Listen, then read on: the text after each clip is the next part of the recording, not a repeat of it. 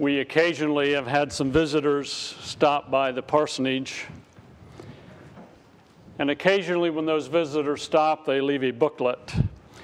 And in one of their booklets entitled The Word, Who is He according to John? They say, and I quote, Since Jesus Christ, as the Word of God, occupies a position held by no other creation of God, we can appreciate why the Apostle John wrote in John 1 1 and the Word was a God. End of quote. If you followed the news some this week, you found that there was some debate and some pretty strong words said concerning an organization dropping their support or giving money to Planned Parenthood. And because of the criticism and all that took place in yesterday's paper, they dropped their plan to drop Planned Parenthood, and they went back to going to contribute some money to Planned Parenthood as it relates to breast cancer and testing for breast cancer. A number of weeks ago, as we looked at Mark chapter 5, we discussed the fact that Christ there cast out a legion of demons. And that led to some response on your part, which, as I was sensitive to the Spirit, wanted to discuss just the demonic in our world today, how the demonic might work, and then how we should respond. And obviously, a vital part of responding to that is Christ and the body of Christ, and that's why we sang what we did a few moments ago. But I want to look at several passages this morning that tie in with the demonic. Is there demonic in our world today? Let's go to 1 John, the book of 1 John. and we'll go to chapter 4. 1 John chapter 4. And as we turn to 1 John chapter 4, keep in mind that books are written with a purpose, with a reason. And 1 John was written, according to chapter 1, verses 3 and 4, we proclaim to you what we have seen and heard, so that you may have fellowship with us. And our fellowship is with the Father and with His Son, Jesus Christ. We write this to make our joy complete. So, First John has something to do with complete joy. Chapter 5 and verse 13. I write these things to you who believe in the name of the Son of God, so that you may know that you have eternal life. John is responding in what he writes so that there can be confidence in knowing that one has eternal life, a relationship with God, a relationship with Jesus Christ. In that context, John gives a series of tests whereby we may know that we have eternal life. We want to look at chapter 4 and begin reading with verse 1. Chapter 4 and verse 1. Dear friends, do not believe every spirit, but test the spirits to see whether they are from God, because many false prophets have gone out into the world. This is how you recognize the Spirit of God. Every spirit that acknowledges that Jesus Christ has come in the flesh is from God. But every spirit that does not acknowledge Jesus is not from God. This is the spirit of the Antichrist, which you have heard is coming and even now is already in the world writing to those who claim Christ, and he clearly says, Do not believe every spirit, but test the spirits to see whether they are from God. Why? Because many false prophets have gone out into the world. Remember a little while back talking to someone in the old church building in the vestibule. And in the course of the conversation, they were convincing me certain things about Christ as it relates to the future. And I said, let's just pause a moment. I have a question for you. I said, Do you believe that Jesus Christ is the Son of God? Response Yes, he was the first creation of God. I said, Do you believe that Jesus Christ is the only way to God? You repent of sin and trust in Christ, and it's through Him that there can be a relationship with God. Would not answer me. I repeated my question Do you believe that Jesus Christ, through repentance and faith, is the way to have a relationship with God? And again, they wouldn't answer me, and I repeated my question a third time. I'm just asking for a yes or no answer. I said, and they said, Yes, but. I said, What do you mean, but? Well, we believe in Jesus, but now we must do all these other things.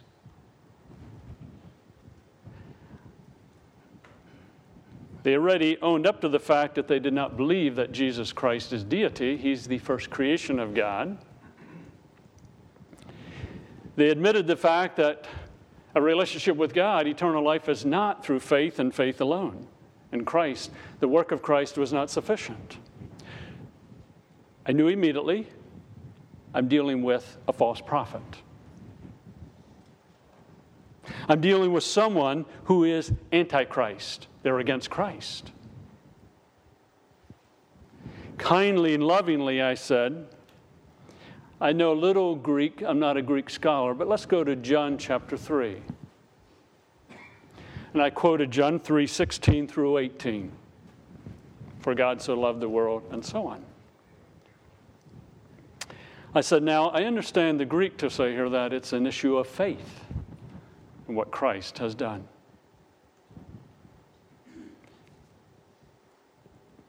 We talked a little bit longer, and finally they just left. Lo and behold, they sent someone else around that wanted to talk to me, and I said, I'm willing to talk to you. I can't talk to you today. I'm willing to talk to you in the future, but we can only discuss one subject Jesus. Who is He? And we can only use one Bible. It's got to be the King James Version. And two men came and we talked quite extensively. And by the time they left, they were convinced I was a heretic. But I knew that they were of the Antichrist. They were against Christ. There was demonic involved. John clearly says, test the spirits to see whether they're from God because many false prophets have gone out in the world. This is how we recognize the Spirit of God. Every spirit that acknowledges that Jesus Christ has come in the flesh is from God. But every spirit that does not acknowledge Jesus is not from God. Do we stop and realize as you compare this passage with 1 Timothy chapter 4, 1 through 5, where those who forbid marriage, those who forbid certain foods and so on, that we're dealing with teachings of the demonic. Those who are against Christ. We live in a world that is, to a large extent, under the control of Satan, as we found in previous weeks. And there's going to be false teachers. The key question is what does a teacher communicate concerning Christ? Spirits are in the world that are of the Antichrist, they're against Christ.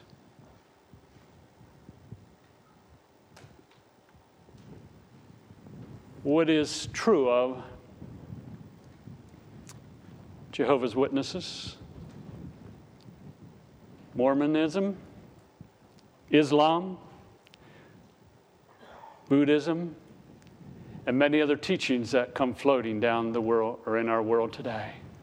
Have we stopped to consider that we're dealing with demonic when false teachings are present? Now let's go to another passage that ties in with demonic Revelation chapter 10. Revelation chapter 10. Now, you, while you're turning to chapter 10, please understand that the book of Revelation is the revelation of Jesus Christ. Revelation 1 1 says, the revelation of Jesus Christ. We're dealing with the unveiling of Jesus Christ. If you want to know what Christ is like, at least to some extent, read the Gospels, but don't stop with the Gospels. Read the book of Revelation. The revelation, the unveiling of Jesus Christ, which God gave him to show his servants what must soon take place. It's the unveiling of Christ as it relates to future events from the time period in which John was writing. And in Revelation chapter, did I say 10? I meant chapter 12. By the time we get to Revelation chapter 12, we're probably halfway through the tribulation period. The two witnesses in chapter 11 have witnessed for Christ for three and a half years. They have been killed, they've been raised from the dead, and they have ascended to heaven. Then in chapter 12 and verse 1, a great and wondrous sign appeared in heaven a woman clothed with the sun, with the moon under her feet, and a crown of 12 stars in her head. She was pregnant and cried out in pain as she was about to give birth. Then another sign appeared in heaven an enormous red dragon with seven heads and ten horns and seven crowns on his head on his heads. His tail swept a third of the stars out of the sky and flung them to the earth. The dragon stood in front of the woman who was about to give birth so that he might devour her child the moment it was born.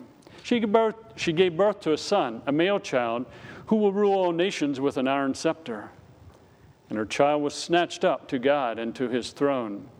The woman fled into the desert to a place prepared for her by God, where she might be taken care of for 1,260 days. And there was war in heaven. Michael and his angels fought against the dragon, and the dragon and his angels fought back. But he was not strong enough, and they lost their place in heaven. The great dragon was hurled down, that ancient serpent called the devil or Satan, who leads the whole world astray. He was hurled to the earth, and his angels with him. A very few comments on the passage. Can't go into it in detail, but it's very obvious that the red dragon is none other than Satan, the devil, clearly stated in the text. And I'm not going to give my reasons for it, but the woman probably is referring to the nation of Israel. The child, I think, is clearly referring to Christ. There's war in heaven. Michael and his angels fight against the dragon, and the dragon and his angels fought back, but not strong enough, so they lose their place in heaven. Let's look at verse 10. Then I heard a loud voice in heaven say, Now have come the salvation and the power of the kingdom of our God and the authority of his Christ. For the accuser of our brothers, who accuses them before our God day and night, has been hurled down. They have overcome him by the blood of the Lamb, by the word of their testimony. They did not love their life so much as to shrink from death. Therefore rejoice, you heavens, and you who dwell in them. But woe to the earth and the sea because the devil is going down to you. He's filled with fury because he knows that his time is short. And again, I think we're dealing with events in the tribulation period, the time after the church age. And there's people who have died. They didn't shrink back from death in light of verse 11.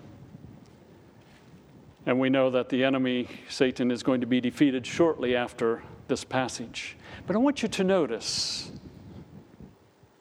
in verse 10 towards the end of the verse, for the accuser of our brothers, who accuses them before our God day and night, has been hurled down. A reference to the enemy, a reference to Satan. Now, you can listen if you want to turn there, you can. Go back to Job chapter 1. Job chapter 1 taking place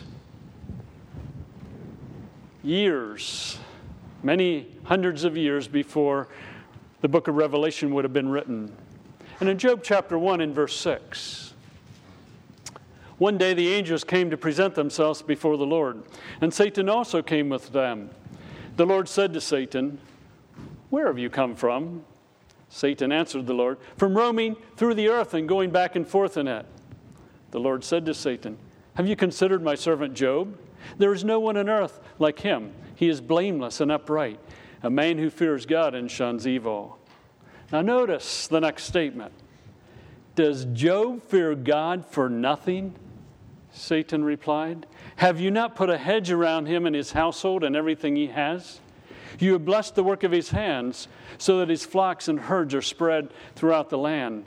But stretch out your hand and strike everything he has, and he will sh- surely curse you to your face. Satan accusing. Does Job fear you for nothing? Have you not put a hedge around him? We know that Satan goes out and he takes Job's wealth. Job loses his children.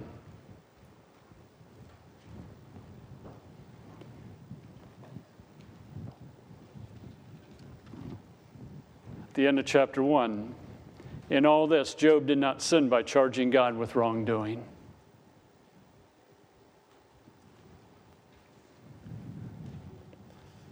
chapter 2 and verse 1. On another day, the angels came to present themselves before the Lord, and Satan also came with them to present himself before him.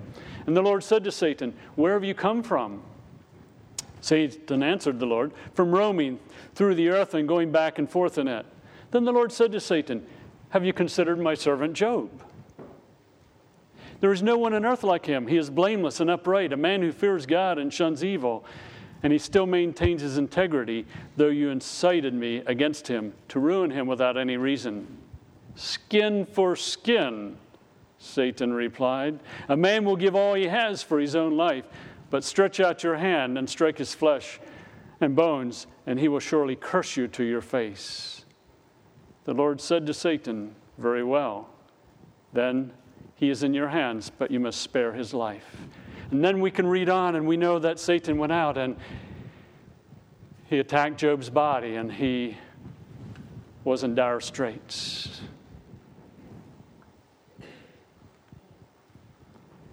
But verse 10 at the end says, In all this, Job did not sin in what he said. The enemy, Satan, is accusing Job before God. God says, Satan, go ahead. He lost his wealth, he lost his children. His wife says, Why don't you curse God and die?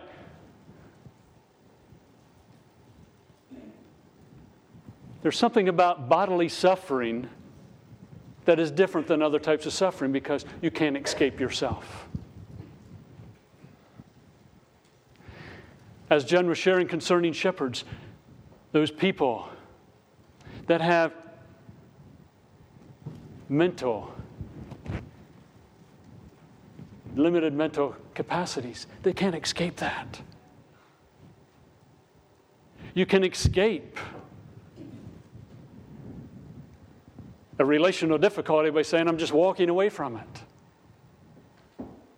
You can escape a financial difficulty, maybe by filing bankruptcy or robbing a bank and not getting caught and paying off or whatever.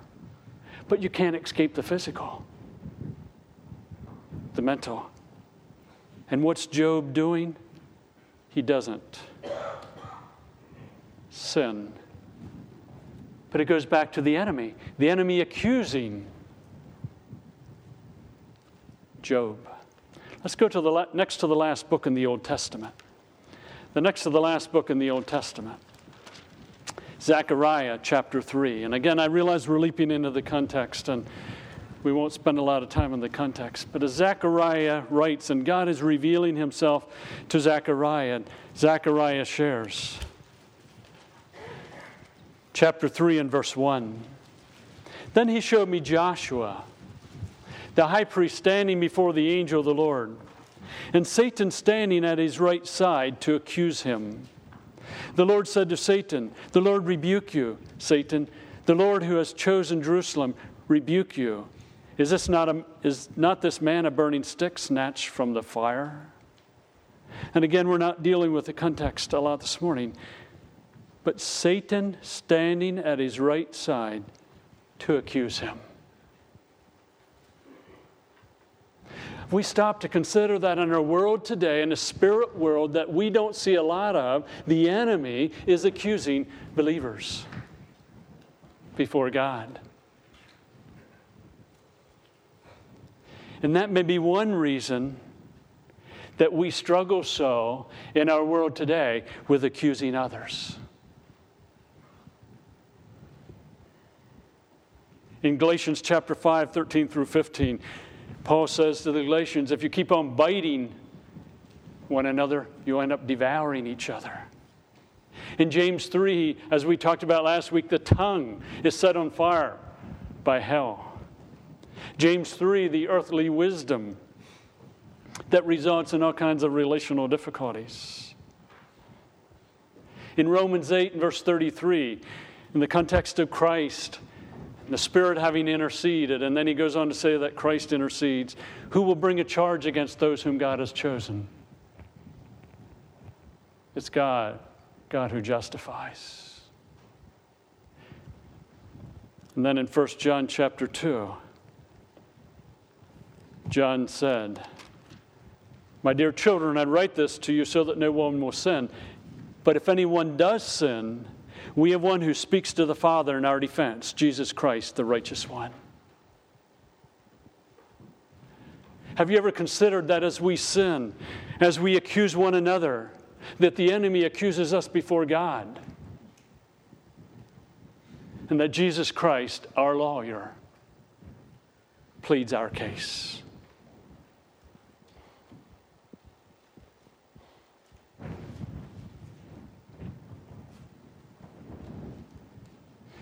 So we get into verbal squabbles in our world today, and what happens? There's tons of accusations aired.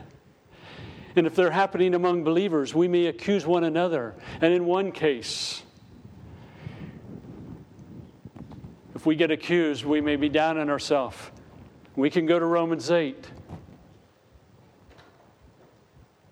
God has justified us. The accusation doesn't stand. But when the enemy accuses us before God, our lawyer, our attorney, if you please, Jesus Christ, says, I paid the penalty for that individual's sin. I plead their case. But underneath all of that, underlying all of that, is the God of this world and his demons seeking to create an atmosphere in which there is all kinds of accusations being made. You don't have to watch a politi- political spectrum for more than a couple minutes in an election year and realize that there's all kinds of accusations going on. Do you ever consider that the demonic is involved? The president, our Senate, our House, they have their share of contention. Have we considered that the demonic is there to accuse the president, to accuse the Senate, to accuse the House? Penn State situation. I can't believe how much coverage Penn State got and the accusations that took place. Oh, just one after another. And speaking without even knowing the facts. Have we considered that the demonic is involved? The accuser of the brethren leads unbelievers as well as believers to accuse. Our county situation with 30 plus people indicted for things that were not correct, and the accusations that have taken place. Have we considered the demonic is involved in our county? You, as a family, husband and wife, or parents and children, get into squabble, and you end up quarreling and accusing. You always, you never.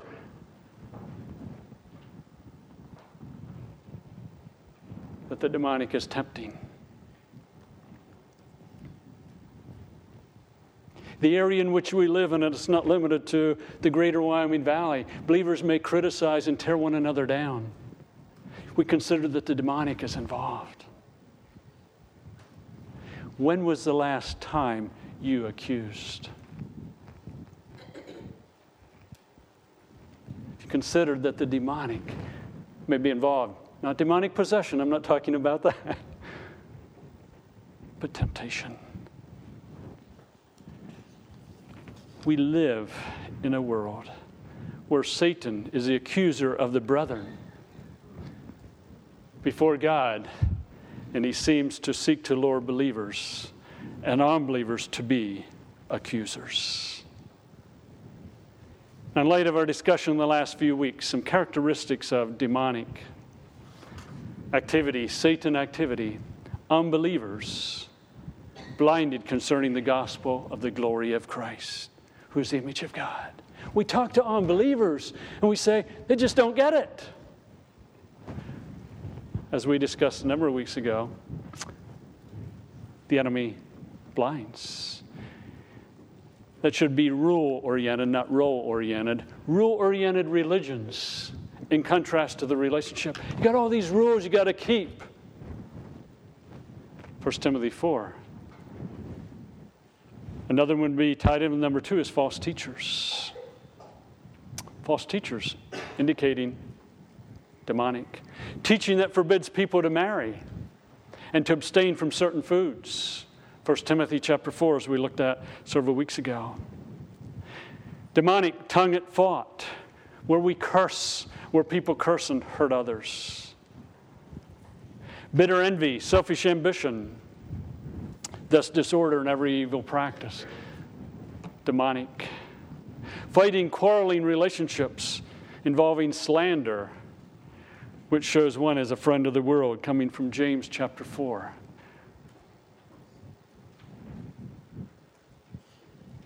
We didn't look at the passage this morning, but just practicing sin, that which is missing the point of life, a relationship with God, and then individuals accusing others.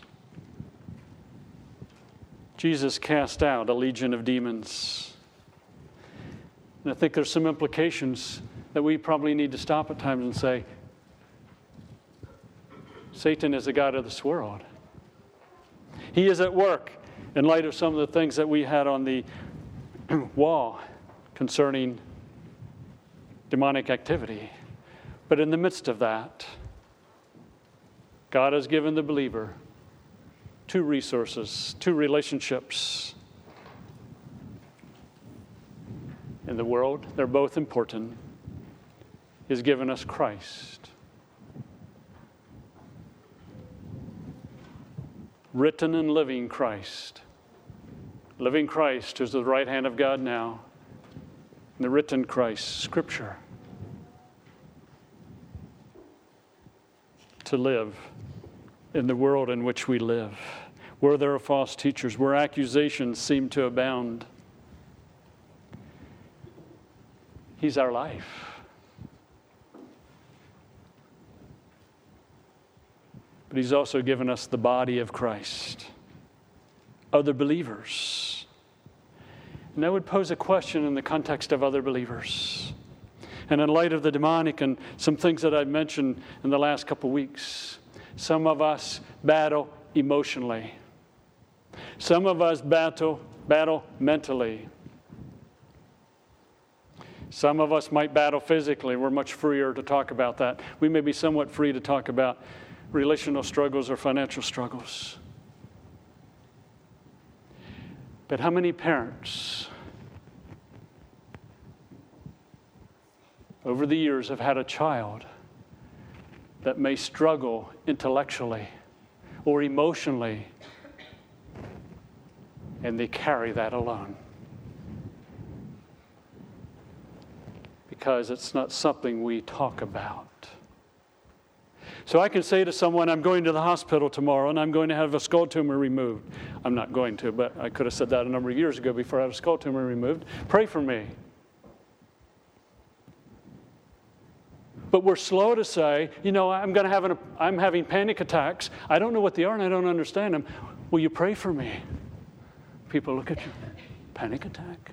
You must be loony.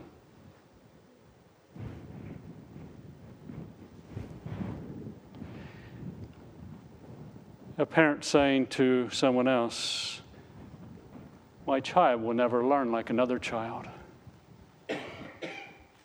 Will you pray for me? See, we tend to put certain things in certain categories. But God has given us the body, the body of Christ to minister in those situations. And I mentioned this before. I remember very distinctly being at Geisinger North Hospital, taking Ruth Ann there, not knowing what was going on. She thought she was going berserk, I guess. I thought maybe she was too. And the doctor saying, I'm not sure what's going on. There's really nothing wrong that I can treat. Take her home. Come to find out, she was having a panic attack. So, did I feel free? And did Ruth and I feel free to give some of the church leaders a call and say, Come on over to our house. We just want you to know we're dealing with something we really don't understand. We're dealing with a panic attack. We want you to pray for us. We carried that probably far too long ourselves. Because it's not something the body needs to know. But that's not true. So, someone is schizophrenic, bipolar, ADHD. Do we call someone from the church over and say, Will you pray for me? Minister to me? We're a body. We live in Satan's world, but in Christ, we have the resources to deal with this. Will you carry this with me as a body?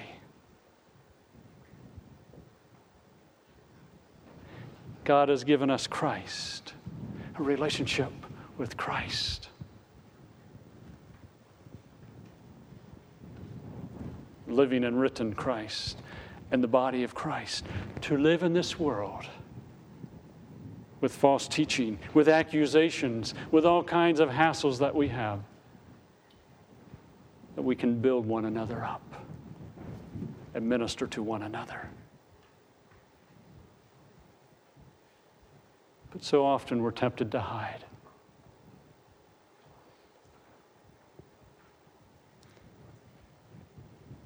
But God wants us to encourage and minister to one another and build each other up.